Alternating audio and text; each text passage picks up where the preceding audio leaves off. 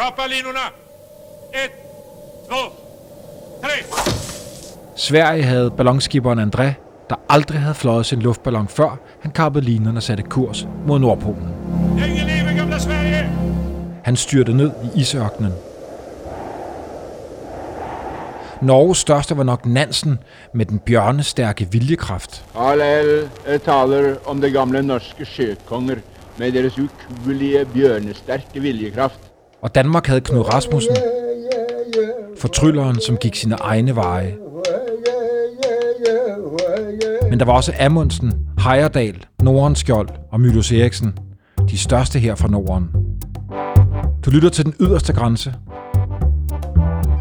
Jeg hedder Bjørn Harvi og har været formand for Eventyrenes Klub. I denne tredje sæson vil jeg dykke ned i de allerstørste nordiske opdagelsesrejsende og deres ekspeditioner fra det 19. og 20. århundrede.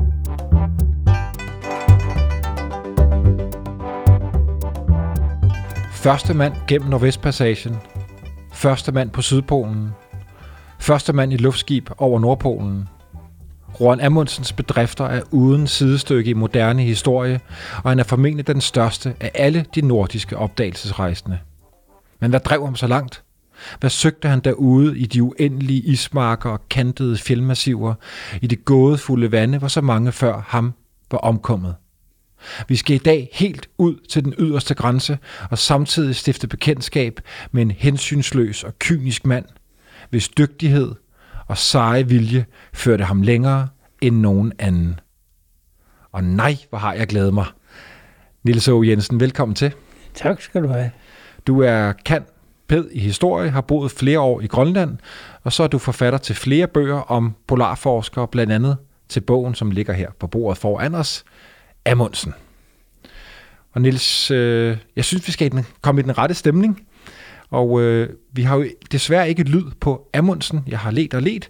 Men vi er så heldige, at det norske Nationalbibliotek har givet os tilladelse til at spille øh, lydfiler med selveste Fritjof Nansen, den store norske polarforsker, som øh, jo var meget nær ven med Amundsen. Det var sådan, at den norske regering besluttede at gøre 14. december 1928, hvilket var nøjagtigt øh, 17 år efter at han plantede det norske flag på Sydpolen til mindedag for ham, og under en mindehøjtidlighed på Oslos Universitet samme aften holdt Nansen en tale for ham. Jeg ved, du kender den, men det er sådan, at øh, vi i det her afsnit forsøger at dykke ned i den et par gange, fordi øh, den er så stærk. Jeg forsøgte at, at oversætte det så godt som muligt, så jeg læser op, hvad Nansen siger, og så hører vi Nansens stemme lige om lidt. Nansen siger, Mod, spurgte han sig selv.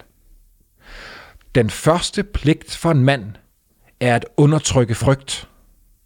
Jeg undrer om Amundsen nogensinde mærkede frygt, som behøvede at undertrykkes. Det stærke, gamle, norske hjerte, sagde han selv, levede ikke efter teatralske højdepunkter. Det er ikke tid til at skælve. En mand skal og må være modig. Han må gå frem og ske fyldest som en mand. Stolende urokkeligt på de højere magters bestemmelser overalt. En mand, ja det var han. Til alle tider vil han stå som en type for sig selv i hele udforskningens historie. En type, sprunget lige ud af sit folks dybeste rødder. Nu kommer Nansens lyd. Mot, Carl sier den første plikt for en mann er å undertrykke frykt. Men jeg undres på om Amundsen noensinne kjente noen frykt som trengte å undertrykkes. Det sterke, gamle norske hjertet, eh, sa Carlyle, levde ikke på, opp, på teatralske opphøyeteter. Det hadde ikke tid til å skjelve. En mann skal og må være modig. Han må gå frem og gjøre fylles for seg som en mann stolende urokkelig på de høyere makters bestemmelse og valg. En mann, ja, det var han. Til alle tider vil han stå som en type for seg selv i hele jordforskningens historie. En type sprunget like ut av sitt folks dypeste røtter. Hold op, så er scenen sat, Nils. Og det er jo sådan, at Nansen snakker om mod og frygt. Lad os starte et dramatisk sted.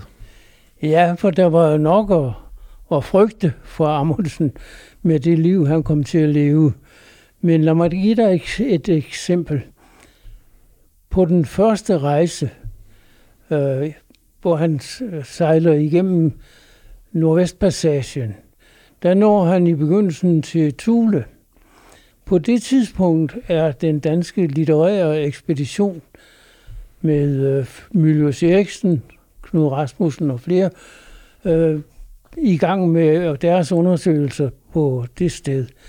Og de mødes med Amundsen, der skibet Gjøa, Amundsens lille skude der, kommer sejlende ind til, til Tule. Øh, de hilser venligt på hinanden, og øh, der, Amundsen har et større depot liggende på en lille ø ude for Tule, så tilbyder danskerne ham at hjælpe ham med at få lastet det her. Øh, de går i gang, og de slæver kasser ombord på Gjøa. Det bliver kun til, at øh, den ene dag, hvor de slutter med en lille festmiddag, så må de tage afsked med danskerne igen, og så sejler de videre til Beachy Island, ned til King William Island, og det er dernede, at øh, Gjøa render på et skær. Pludselig står den og banker, og det er ikke til at se, hvordan de skal komme af det her skær igen. De prøver på alle mulige måder at, slæve skibet af, af grunden, men det lykkes ikke. Og så bestemmer, da det begynder at storme, så bestemmer Amundsen, at de skal gå i båden, for ellers så smadrer de gør. Men øh, hans maskinmand råber, kast lasten over bord. Og det betyder så ironisk nok, at alle de kasser, som danskerne har gået og lastet for ham, de ryger over bord her og forsvinder i dybet. Nej, Samtidig nej, mister han jo en stor del af sin, sin øh, proviant. Ej, Så- Og da han befinder sig i, i et par år på King William Island, så får de travlt med at lære at skaffe sig føden ved hjælp af riflen. Det, det er jo en alvorlig situation. Nu sad jeg Det og grinede. Det var jo meget upassende, situation. men det var så tragikomisk, at de lige havde slæbt alt det her ombord, Ja. og så skal det ud igen. Ja. Og ved du hvad, Bjørn? Så er den dramatiske situation ikke slut endnu. For kort efter lyder der et brøl ned fra maskinrummet på Gyra. Det brænder. Og det er jo nok noget af det værste, man kan høre på et skib. Der er ikke andet for, end de må stille sig op på en række med spande, og så hælde det meste af det nordlige Polarhav ned i lasten på Gyra. Det lykkes til alt held for dem at få slukket ilden. Men den var brudt ud på et sted, hvor der stod 1000 liter petroleum klar til lige at ryge i luften. Nej, De nej. slap levende fra det, og kom også videre ned til sydsiden af, af King William Island, til det lille sted, som i dag hedder Gjøa Havn, Gjøahaven, som de siger der. Senere fortsætter de rejsen, efter, men øh, de opholder sig to år på, på øh, ved Gjøahaven og foretager forskellige målinger.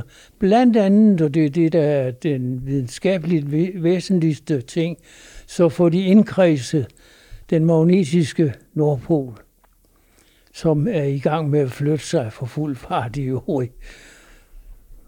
De Men- men- fortsætter, ja. ja. oh, Nej, men for, undskyld, de fortsætter øh, vestover og kommer så i løbet af det følgende år helt ud på den anden side af den, som det første skib.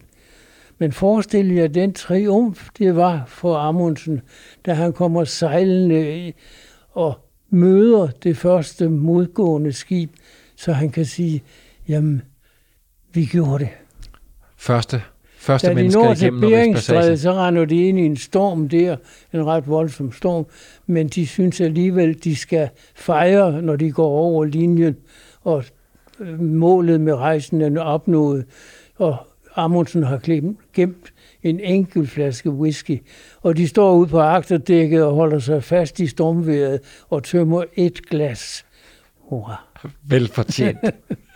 Nils, hvad, hvad, betyder det her? Det er jo et stort spørgsmål. Hvad betyder det for, for, øh, for Amundsen at, at, at, at komme hjem til, øh, til Europa, til Norge, som på det tidspunkt husker jeg, at jeg har læst i din bog, at, at øh, de, de ikke har været vidne om, at Norge i mellemtiden er blevet selvstændige. Mm, nej, jeg kan fortælle det på den måde, at øh, da de sejler fra Norge, starter, har de et billede af kongen, den svenske konge, som på daværende tidspunkt jo også er konge over Norge. Øh, da de kommer ud på den anden side, har de skiftet billedet ud med et af den nye norske konge, Håkon den 7.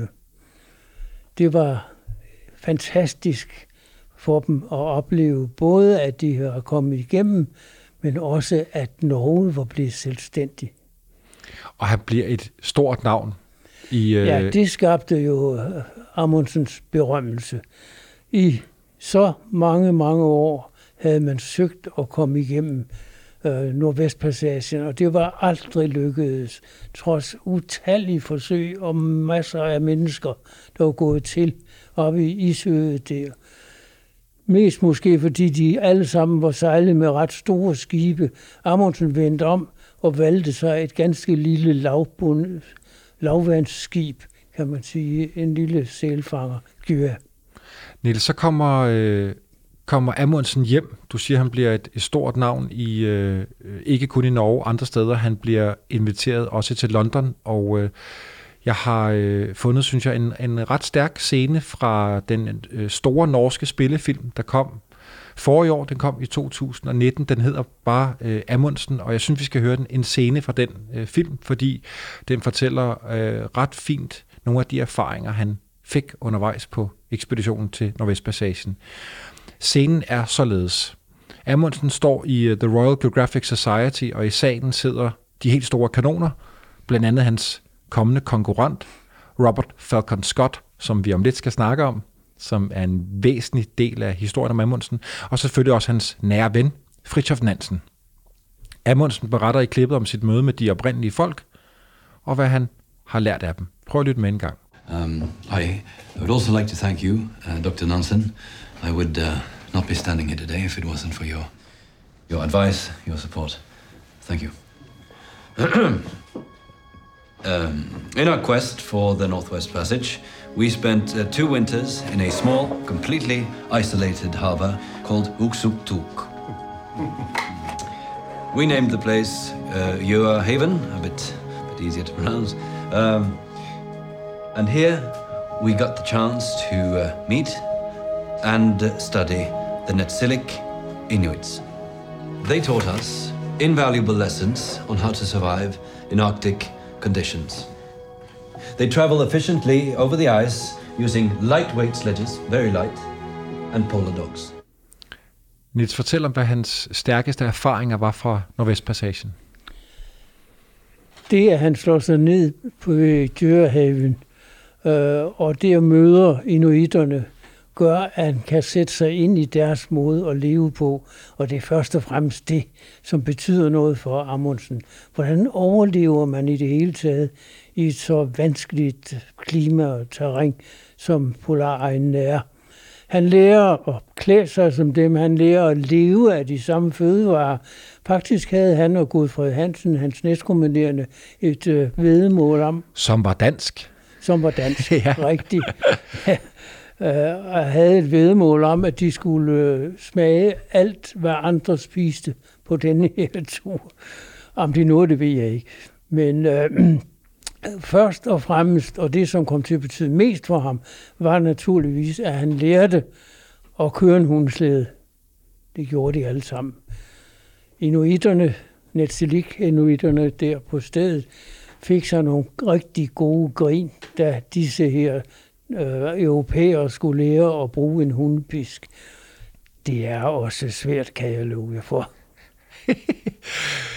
Nils, øh, det her det fører jo frem til, og de erfaringer tager han med sig til kampen mod Sydpolen, og nu har jeg nævnt Scott, og nu skal vi i gang med øh, formentlig en af de mest episke historier i arktisk opdager historie, øh, kampen om om Sydpolen. Men det var jo sådan, at han faktisk havde sat sig et andet mål, Amundsen. Ja. Sagen var jo den, at siden han var dreng, havde han altid drømt om at blive den første på Nordpolen. I det hele taget betød det meget for Amundsen at blive den første. Øh, og han havde drømt om at sejle, at drive over Nordpolen, og han fik også lov at låne Nansens skib. Nansen havde jo forsøgt at drive over Nordpolen, men opnåede det ikke. Amundsen ville gøre ham det efter. Men bedst som han forbereder alt det her, får han så en telefonopkald, hvor han rent umiddelbart får at vide, at Dr. Cook har været på Nordpolen. Det må slå ham helt ud. Man kunne ikke se det på ham, men det slog ham ud ja, til dels. Og han har selv skrevet flere steder i øvrigt, at det, det nu gjaldt om, var at holde fast i målet og komme til Nordpolen, men først skulle han have en bemærkelsesværdig sejr på en opdagelsesrejse. Noget, som kunne fastholde hans sponsorer, for det var hans evige problem, det var penge. Så han måtte gøre et eller andet, og han fandt også ud af, hvad det skulle være. Ja, for der er nogen i gang. Der er nogen, et andet land, englænderne er i gang med at skabe den store ekspedition med, med Scott om at blive de første på Sydpolen. Det han ikke fortæller til nogen endnu, er, at han simpelthen vender om, og i stedet for at søge Nordpolen, vil han gå ind i et kapløb med øh, Robert Falcon Scott om at blive den første på Sydpolen. For det ville kunne have skaffet ham så meget berømmelse og velvilje, at han kunne få gennemført Nordpolsproblemet. Nils, fortæl om det drama, der egentlig, sådan som jeg husker det, og det som man også er mange fortsat øh, øh, får ikke kritik for. Man kan jo ikke give kritik til en mand, der ikke lever mere, men, bliver, men, men derfor jeg også i starten nævnte, at, han, at mange mener, at han var ekstremt kynisk, fordi de sejler jo afsted, øh, uden at han har fortalt besætningen ja. om hans planer. Der er ikke mange mennesker, der ved, at han er på vej til Sydpolen. Og slet ikke hans besætning på skibet frem. Det er stadigvæk Nansens skib, han låner. Og selv Nansen tror, at han er på vej til Nordpolen. Han har dog givet, øh, fortalt om det til øh, kong Håkon. Han ved det. Og han har fortalt det til, til det var han nødt til, til sin tømrer, Stubberud. Fordi han sætter Stubberud til at bygge det hus, som de skal rejse ned på Sydpolarlandet, eller på Isbergen dernede. Øh, så få er det, der, der ved noget om det, det her.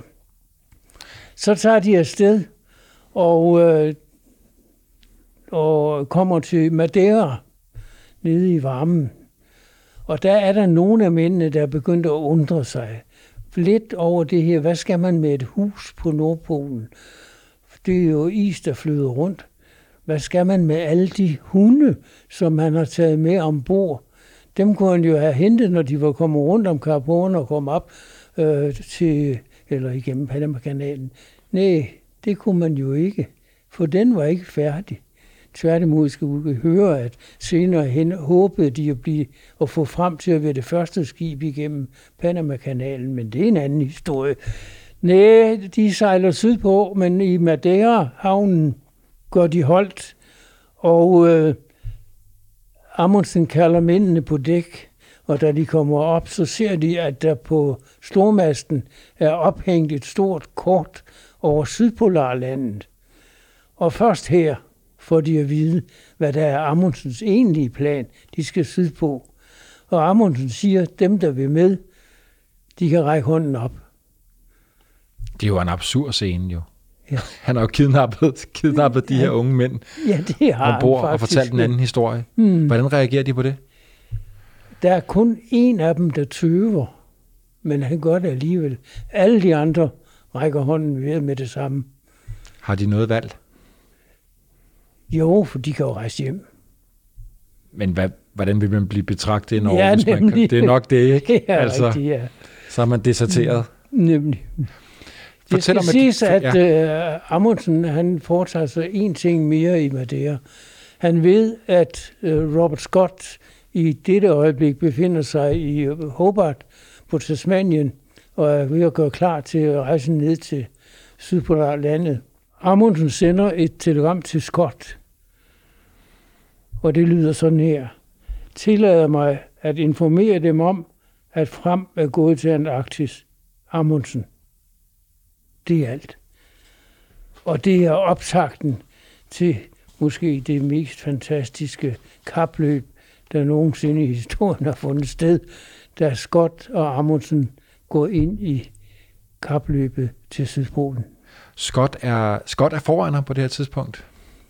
Ja, Fortæl om, øh, hvordan Scott angriber det her. Nu har vi hørt om Amundsen, også da han står i The øh, Royal Geographic Society, og han fortæller, at han har fået erfaringen fra sin første store ekspedition til Nordvestpassagen. Han vil lave en let ekspedition. Øh, det var i hvert fald det, han lærte. Øh, han siger jo ikke, at der han skulle sydpå, men det er hans erfaring. En let ekspedition, men, men Scott har nogle helt andre øh, idéer. ja lad, lad os lige prøve at se lidt på, hvordan de to øh, ekspeditioner er udstyret og placeret. Det er nemlig meget væsentligt. Se, øh, Scott han byggede jo på flere forsøg på at nå Nordpolen. Han havde overvoldt Sydpolen. Han havde øh, selv forsøgt en gang, men efter ham havde Shackleton, englænderen, forsøgt at nå derned, og han var næsten nået frem. Han manglede 98 kilometer. Så havde han været på Sydpolen.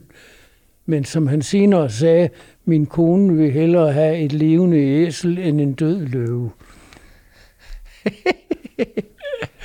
Men øh, Amund, øh, Scott slog sig ned i den station, som Shackleton i sin tid havde bygget.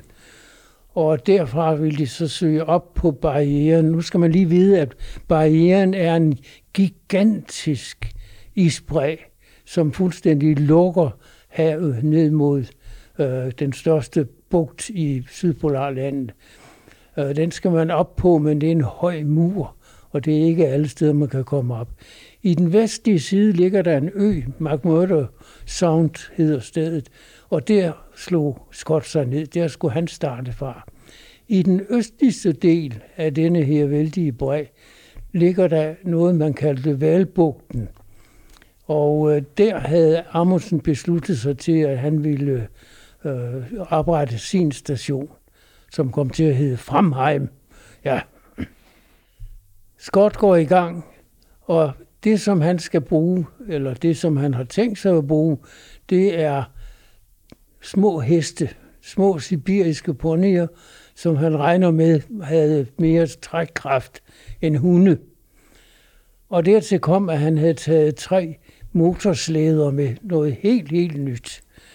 Øh, den eneste, der havde forsøgt sig med motorer i, i øh, polaregne, det var faktisk Mylius Eriksen på Danmarks ekspeditionen. Han havde en bil med, den duede ikke. Amundsen derimod brugte jo sin viden fra samlivet med inuiterne i Nordvestpassagen, og havde sørget for at have masser af hunde. Han havde øh, 118, tror jeg, at, øh, hunde med på det tidspunkt her. Og der blev kælet for dem. Det var ligesom nummer et i hans planlægning, at hundene skulle man passe godt på. Desuden så, får han, så slår han sig altså ned i Valbugten, som ligger øh, mere end 100 km længere mod syd, end Skots udgangspunkt lå.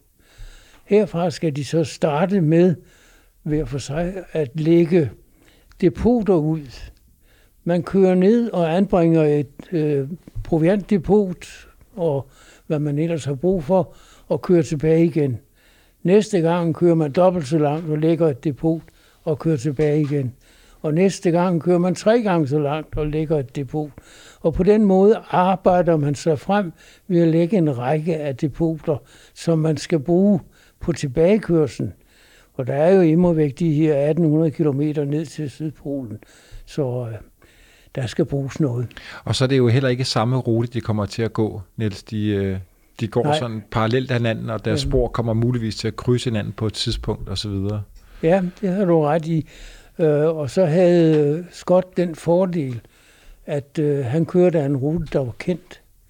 Han havde jo selv været dernede af, og Shackleton havde været dernede af. Han havde ligefrem kort over det.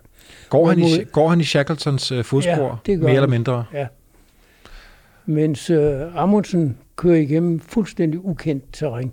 Hvorfor vælger Amundsen det? Hvorfor vælger Amundsen ikke at gå i, i det spor, han også kunne få Så noget skulle han information? jo øh, slå sig ned ved siden af Scott. Det har nok været for meget.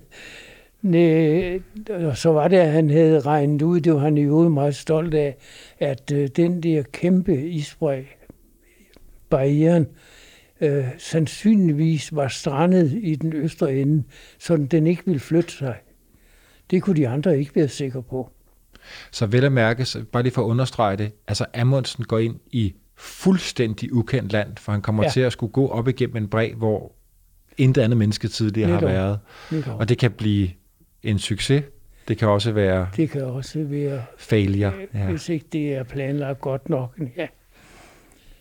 Øh, der løber en øh, bjergkæde diagonalt ned forbi øh, Sydpolen, øh, Victoria Mountains. Den skal de op over for at komme til, til Sydpolen. Og øh, det, den kendte Scott, for der havde de været op over før. Der lå en stor gletsjer på den bjergkæde, der hed Wetmore Gletsjeren.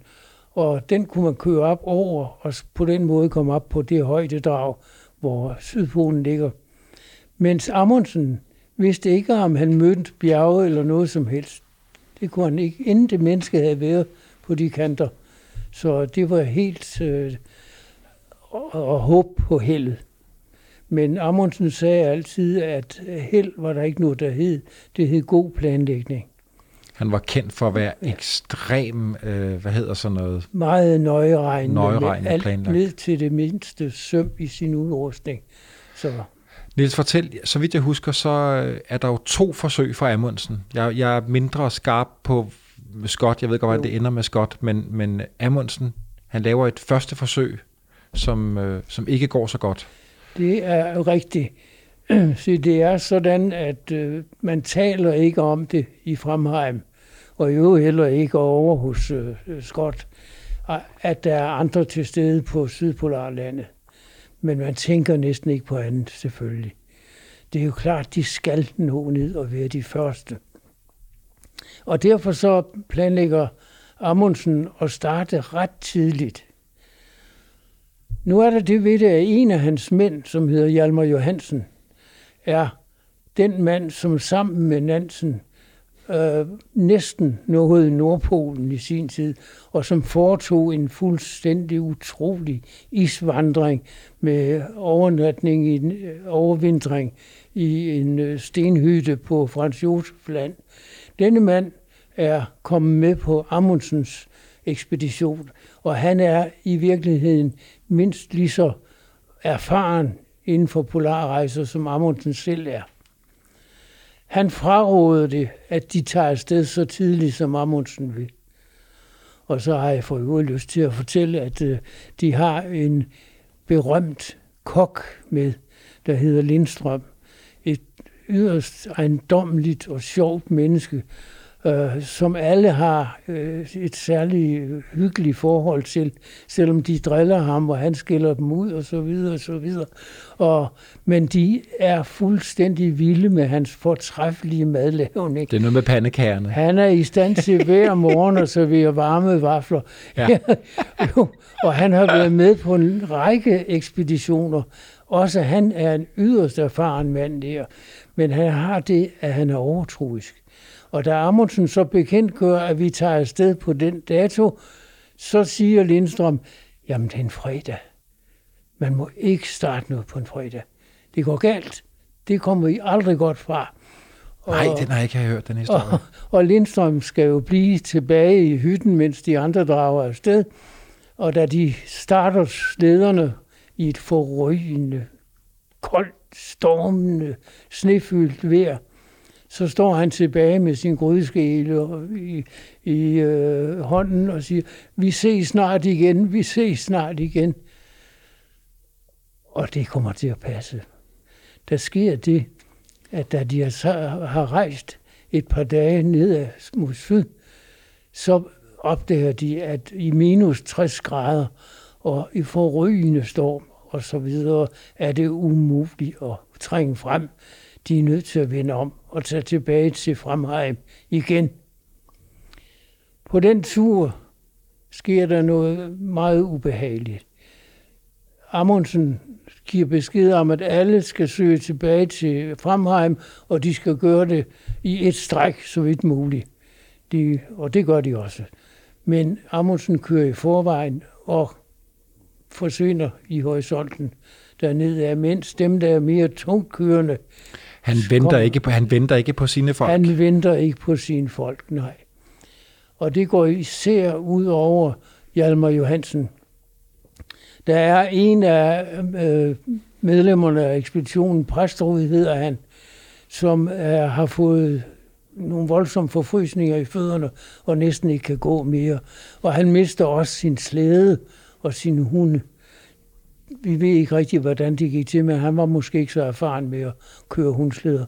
Og han kommer træsende til allersidst igennem dyb sne på forfrosne fødder.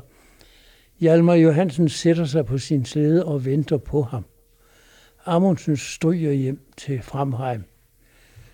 Hjalmar Johansen ved, at øh, præstrud er bag ved ham, og han sætter sig på sin slæde og, og venter på ham. Og han venter meget længe, og så ser han det her det lille sorte punkt ude i, i sneen, der langsomt kommer nærmere. Og han er hen og får fat i manden, og han må nærmest bære ham tilbage til, til øh, slæden. Og så rejser de som de sidste fra denne her, øh, dette her forsøg tilbage til Fremheim, og kommer jo noget senere end de andre. Og da de kommer derind, så bliver de mødt af Amundsen med sådan en lidt kynisk bemærkning. Hvad har I lavet, siden I ikke kom før? Hjalmar Johansen siger ikke noget, han går hen og går i seng.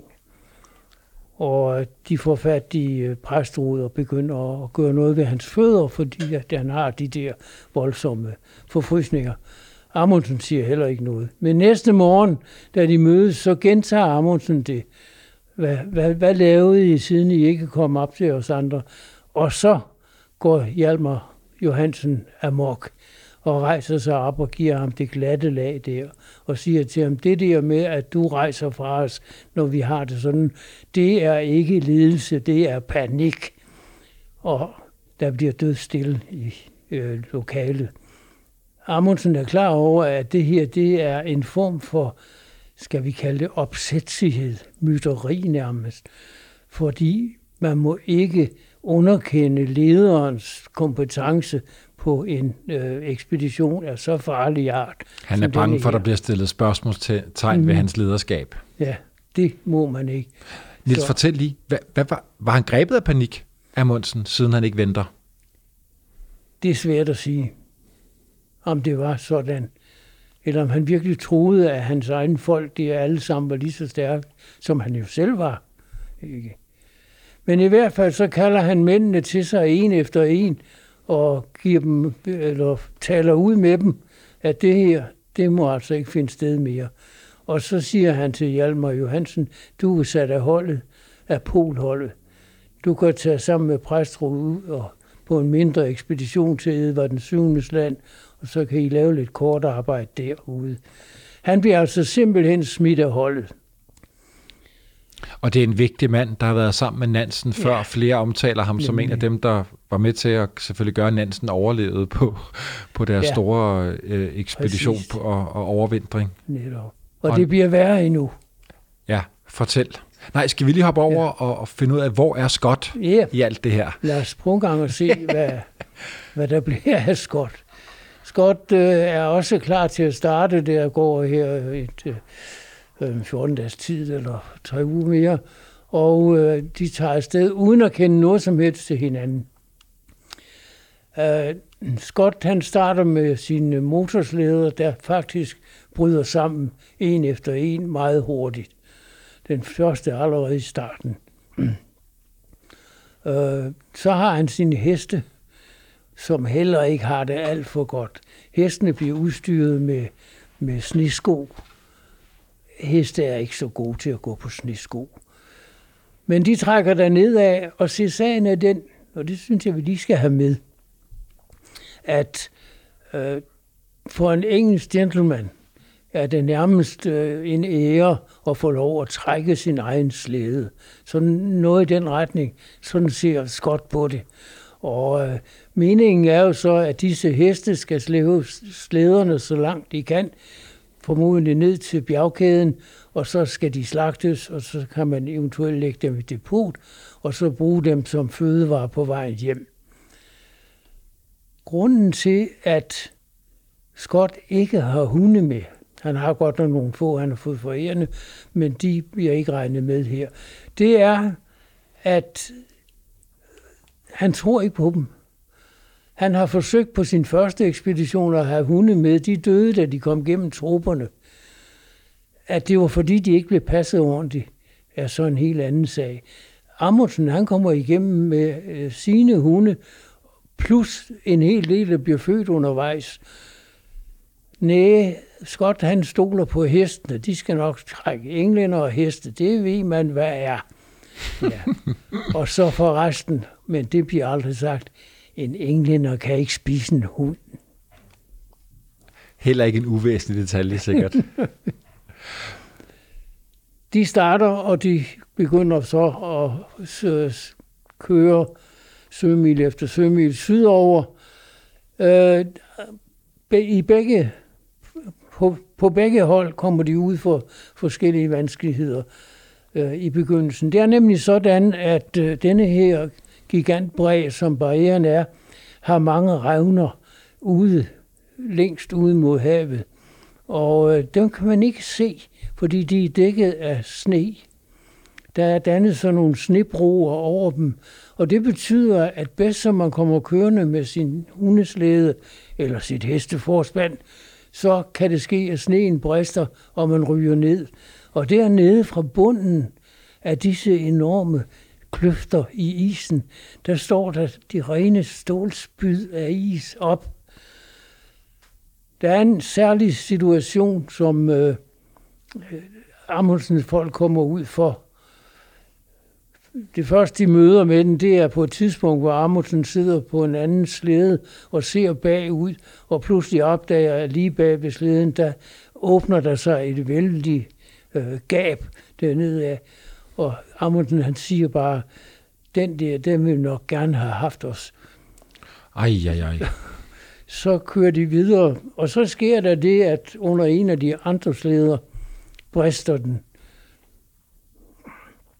Slædeføreren kaster sig fremover på den anden side og griber fat i øh, skavlerne til hundene og sætte stemmer hælene i og forsøge at holde øh, holde slæden og bagagen op. Man skal jo huske, at al bagage på sådan en slæde er jo altid bundet meget stramt og fast, så det ikke kan falde af. For det vil være umuligt at køre i isen med sådan en slæde. Det her skal være fast.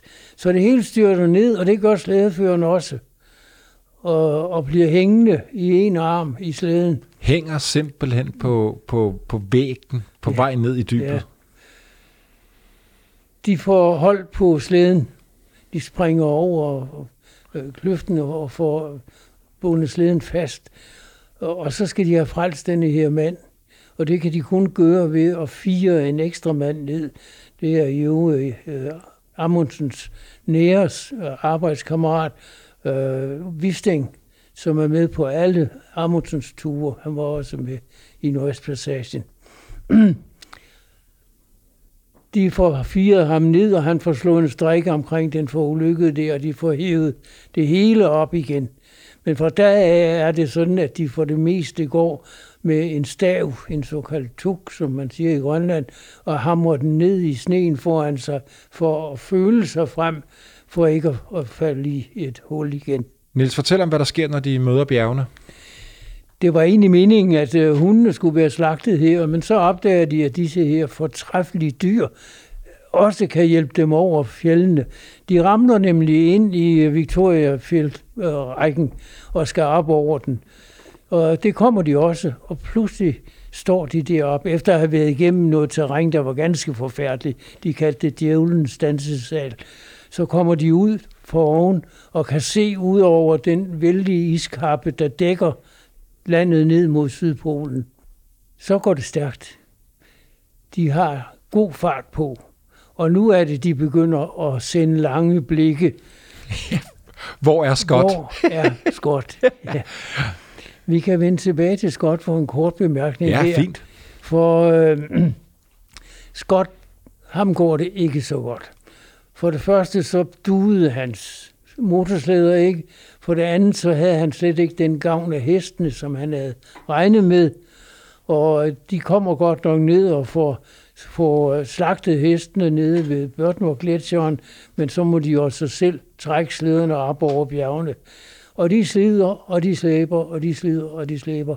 Og de er så uheldige, at de næsten hele tiden har dårligt vejr. Og hvad værre er, de kommer til at køre i en sneform, som gør, at sneen føles nærmest som grus. Der skal de slæbe disse her tunge slæder over. Og så har Scott øh, gjort det, som nok var en fejltagelse, at han har forøget sit firmandshold med en mand mere, og det betyder også, at der skulle fragtes mere videre fremover.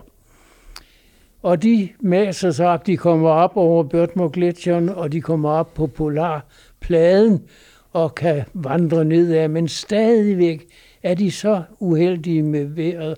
Mange gange må de ligge over i snestormen, og men fremad går det. Og så tilbage Så til går vi Amund- tilbage så til- kommer vi tilbage til Amundsen, Til fordi Amundsen, ja. Amundsen er kommet et godt stykke vej nedover, og nu kan de ligesom se, at hvis det her bliver ved, så når vi det. Og da de nåede ned til 88, kom, øh, 88 grader og 33 minutter, tror jeg det er, så holder de en lille fest. For det var her til, at Shackleton var nået. Nu er de de første syd for Shackletons øh, yderste grænse. ja, Og nu står de på fuldstændig jomfruelig land. De går videre, og nu holder de øje med øh, englænderne. Er der noget? Kan man se noget? Så ligger de en dag øh, i teltet, og det er fyr, og det er forfærdeligt vejr, de kan ikke komme nogen vegne, og, og de, hele tiden er de jo frygtelig utålmodige, for de skal jo, jo nærmere de kommer Polen, jo vigtigere er det, at de kommer først. Sådan føler de det i hvert fald.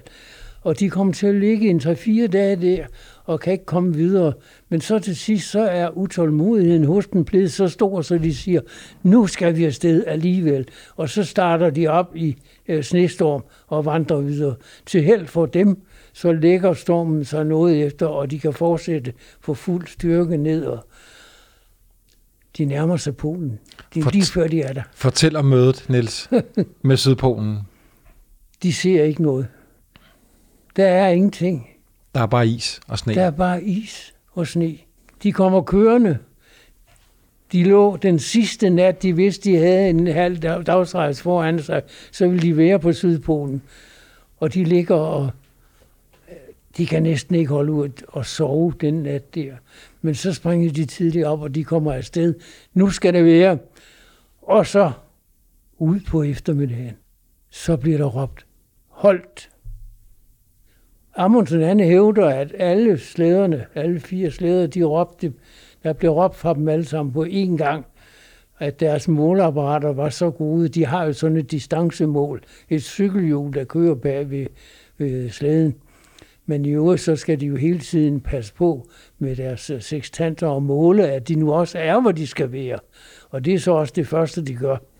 Du skriver i din bog netop det her, Nielsen, for du afbryder dig, fordi jeg vil læse citatet, og så skal du lige om lidt fortælle mig, hvad der ligger på bordet foran os, for der ligger jo det ikoniske billede fra Sydpolen. Men du skriver i bogen netop det her, holdt, og så citerer du øh, fra Amundsens øh, dagbog, hvor Amundsen skriver, så planter vi dig, du kære flag, på Sydpolen og giver sletten, som denne ligger på navnet, Kong Håkon den syvendes vidde.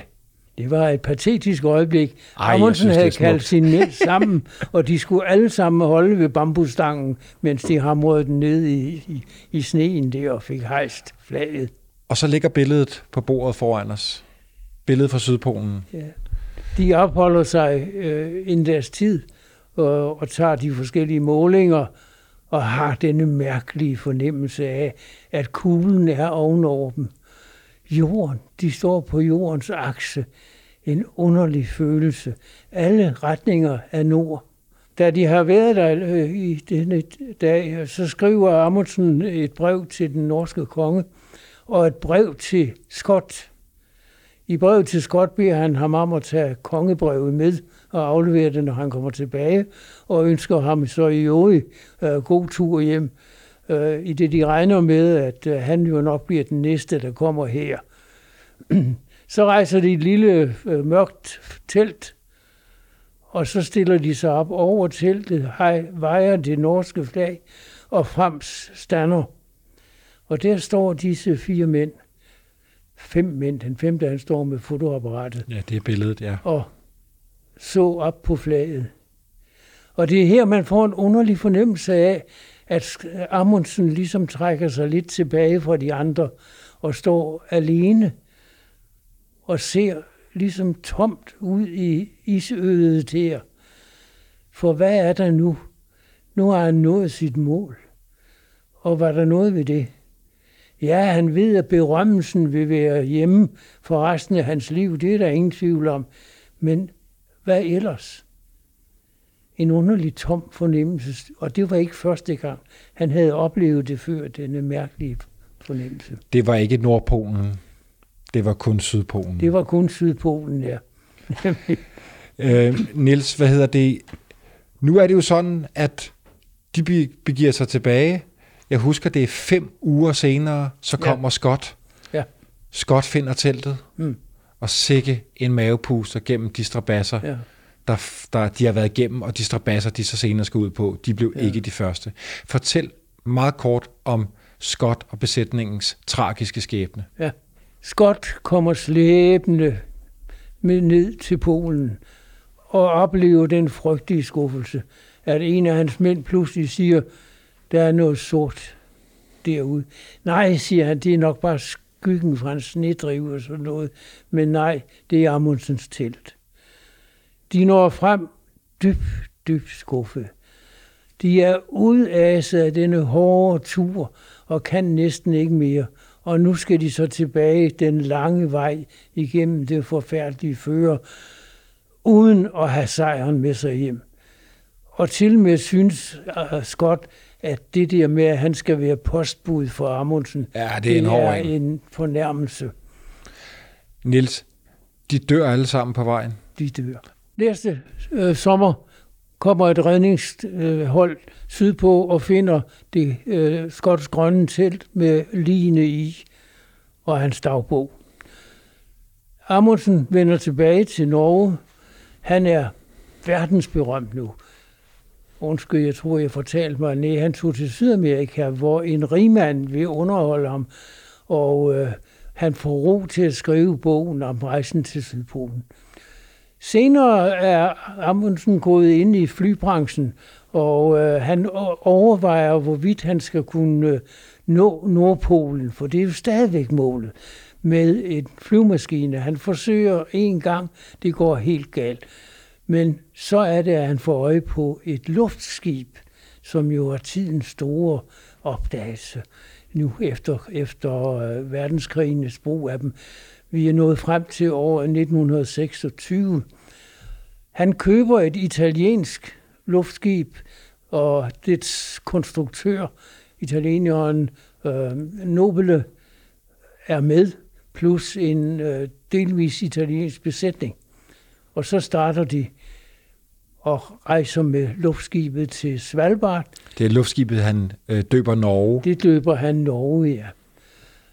Øh, da de har forberedt sig deroppe, og så går de ombord i, i luftskibet, og der er egentlig ikke så meget at sige om det her.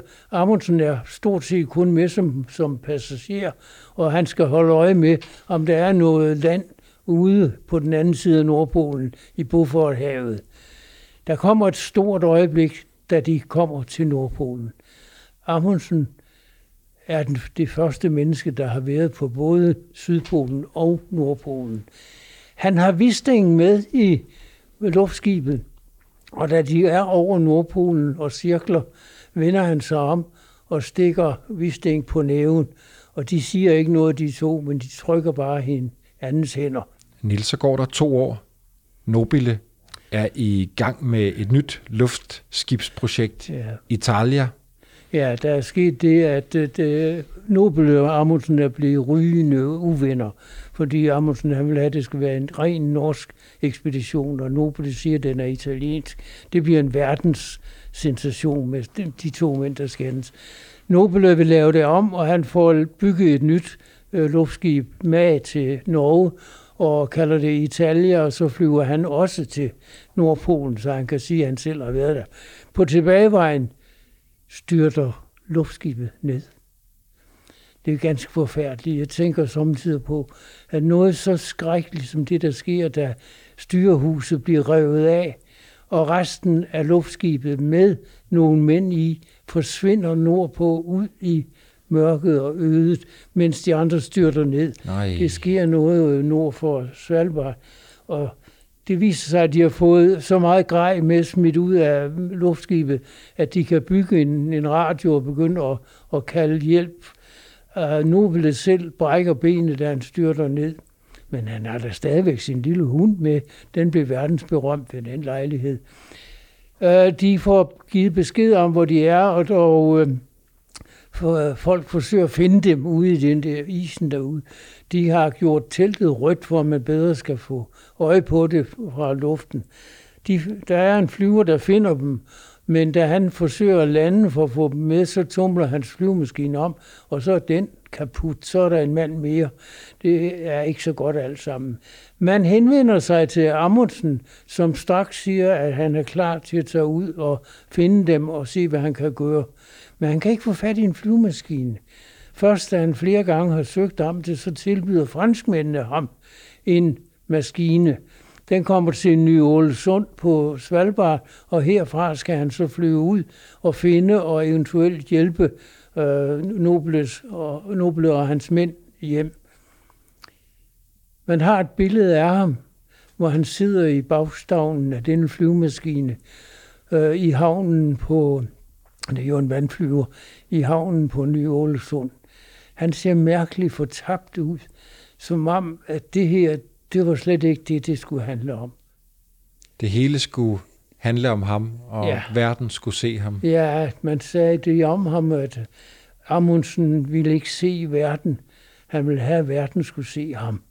Og jeg kan ikke lade være med at tænke på, at en gammel mand, som han nu var ved at være, eller i hvert fald oppe i årene, øh, melder sig. Det kan jo umiddelbart være en heltedåd, at han gerne var op og redde Nobile, men de var uvenner. Og jeg kan ikke lade være med at tænke på, om det måske var det, han gerne ville af Amundsen. Dø som en held, i stedet for at dø som en gammel og glemt mand. I hvert fald letter maskinen, flyver nordpå og er aldrig senere blevet set. Niels, jeg vil sige tusind tak for din spændende historie. Vi kunne fortsætte og fortsætte, men tak for din tid i dag. Og så vil vi, øh, synes jeg, vi skal give Nansen det sidste ord, mindetalen fra 28. Her kommer Nansens ord. Men fra den store, hvite stillhet vil hans navn lyse i nordlysets glans for Norges ungdom gjennom det hundre år. Det er menn med mot, med vilje, med kraft som hans, som gitt tro på slekten, gitt tillit til fremtiden. Den verden er enda ung som fostrer slike sønner.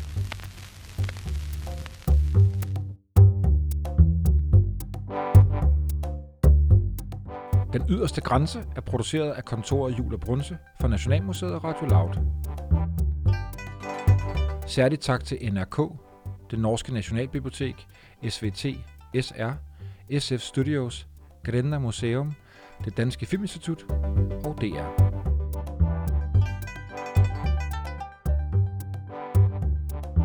Find serien på vorestid.dk eller der, hvor du normalt finder dine podcasts.